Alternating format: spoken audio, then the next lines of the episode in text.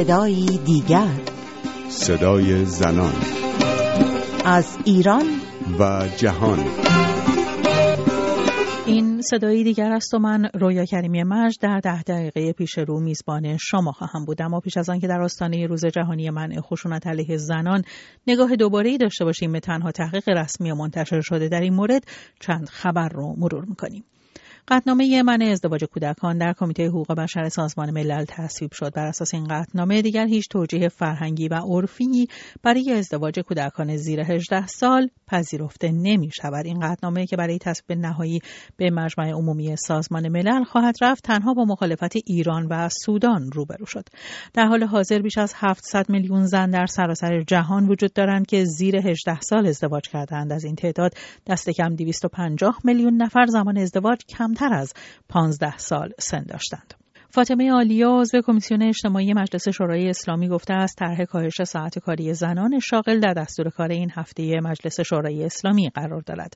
بر اساس این طرح زنان شاغل می توانند در ازای انجام تنها 36 ساعت کار از حقوق و مزایای 44 ساعت کار در هفته برخوردار باشند. و ساره جوانمردی به عنوان بهترین ورزشکار زن سال 2014 آسیا انتخاب شد. به گزارش ایسنا این انتخاب به دلیل عملکرد ساره جوانمردی در رقابت های پاراسیایی این و کسب دو نشان طلا انجام شده است.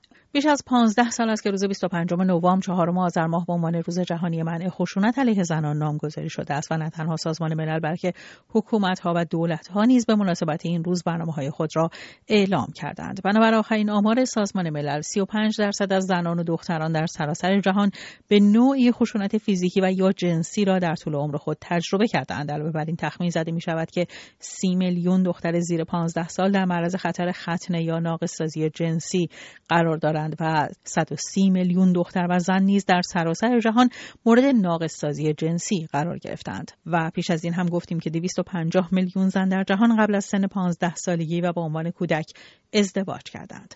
سازمان ملل متحد در بیانیه خودش با تاکید بر اینکه اثرات سوء درد و رنجهای ناشی از خشونت گسترده علیه زنان تا نسلها ادامه پیدا خواهد کرد اعلام کرده که خشونت علیه زنان یک اپیدمی خطرناک جهانی است اما در ایران در جستجو برای یافتن آماری رسمی از خشونت علیه زنان تنها به تحقیقی که در فاصله سالهای 80 تا 83 در 28 استان کشور انجام شده دست میابیم تحقیقی که نشان می‌دهد 66 درصد خانوارهای ایرانی خشونت خانگی را تجربه کردند این تحقیق پروژه مشترکی میان مرکز امور مشارکت زنان و معاونت اجتماعی وزارت کشور با همکاری وزارت علوم بوده که بر اساس آن یک سال اول ازدواج و میان سالی پرخشونت ترین دوره زندگی زنان تعیین شده.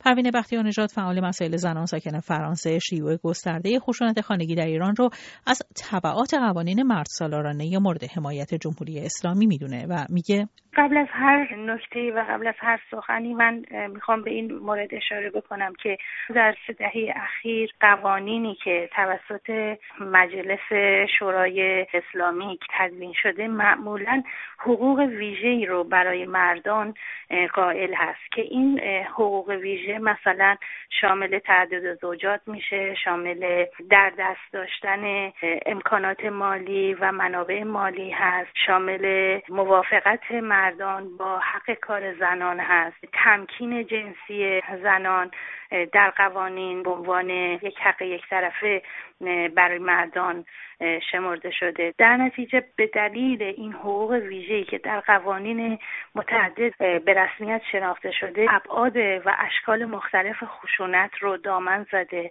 و این خشونت رو بسیاری از مردان حق خودشون می‌دونن. و به عنوان یک رفتار غیر انسانی تلقی نمی‌کنن. در حالی که گفته می شود بسیاری زنان ایرانی حتی هلداده شدن و لگت خوردن را از مصادیق خشونت خانگی نمی‌دانند اما بر اساس تحقیق ملی بررسی خشونت خانگی در مراکز 28 استان کشور که خبرگزاری ایسنا رو منتشر کرده بهانه‌گیری های پی در پی مردان رایج ترین خشونت علیه زنان است. داد و فریاد و بد اخلاقی با زن قهر و صحبت نکردن به کار بردن کلمات رکیک دشنام محکم کوبیدن به در به هم زدن سفره غذا انداختن میز نهارخوری سیلی زدن و ایجاد فشارهای روحی و روانی با رفتار آمرانه و تحکمآمیز. از رایجترین انواع خشونت است که پاسخگویان به این پرسشنامه ها از اول زندگی مشترکشان را تجربه کردند. بنابراین گزارش زنان بی سواد بیشترین قربانیان خشونت خانگی هستند و همینطور زنان در سال اول ازدواج و در فاصله سنی 55 تا 59 سالگی بیشترین میزان خشونت رو تحمل می کنند. در حالی که برخی از تحلیلگران معتقدند مسائل سن یائسگی و طبعات اون مخصوصا فقدان آموزش در مورد بحرانهای این دوران از مهمترین دلایل افزایش خشونت در این دوره سنی زنانه مژگان کاهن سکسولوژیست ساکن بلژیک به مسائل دیگری هم اشاره می کنند. روانشناسا میگن که سن پنجاه سال به بالا علاوه بحران هویتی هم می‌تونه باعث بشه که توی زنها و توی حتی مردها سری حالت بحرانی به وجود بیاد که روی روابطشون با دیگران تاثیر بذاره. می‌تونیم این فرض رو بگیریم که وارد یه فاز جدیدی از شاید زندگیشون میشن زنها. اینکه خب حالا بچه هاشون بزرگ شدن ازدواج کردن رفتن. یه مقدار شروع می‌کنن به زیر سوال بردن کل ساختار زندگیشون ساختار مثلا رابطه زناشویشون اینا.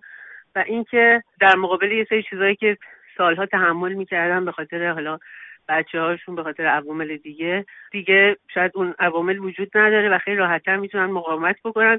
و میشه تصور کرد که این مقاومتشون باعث میشه که به طرف مقابل هم یه سری عکس به وجود بیاد و باعث افزایش خشونت خانواده بشین. اما بر اساس این تحقیق شهر زاهدان با بررسی 45 مورد خشونت های رایج و کم رواج در صدر شاخص های خشونت علیه زنانه. در شدت صدمات ناشی از خشونت خانگی مثل کبود کردن بدن لق شدن دندان ها شکستن دست و پا در استفاده از تهدیدات متفاوت و ایجاد مخاطره مانند تهدید به ترک خانه و اقدام به خودکشی و در خشونت فیزیکی نوع اول یعنی گاز گرفتن بستن زندانی کردن و همینطور در خشونت فیزیکی نوع دوم یعنی سیلی زدن زدن با مشت لگت زدن و در خشونت روانی و کلامی از جمله به کار بردن کلمات رکیک این شهر بالاترین رتبه را کسب کرده.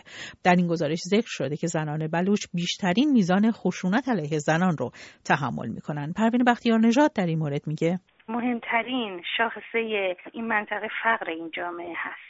ما بیشترین آمار زنان خودسرپرست رو هم باز در بین زنان بلوش داریم که 35 درصد زنان خودسرپرست از آن این استان هست.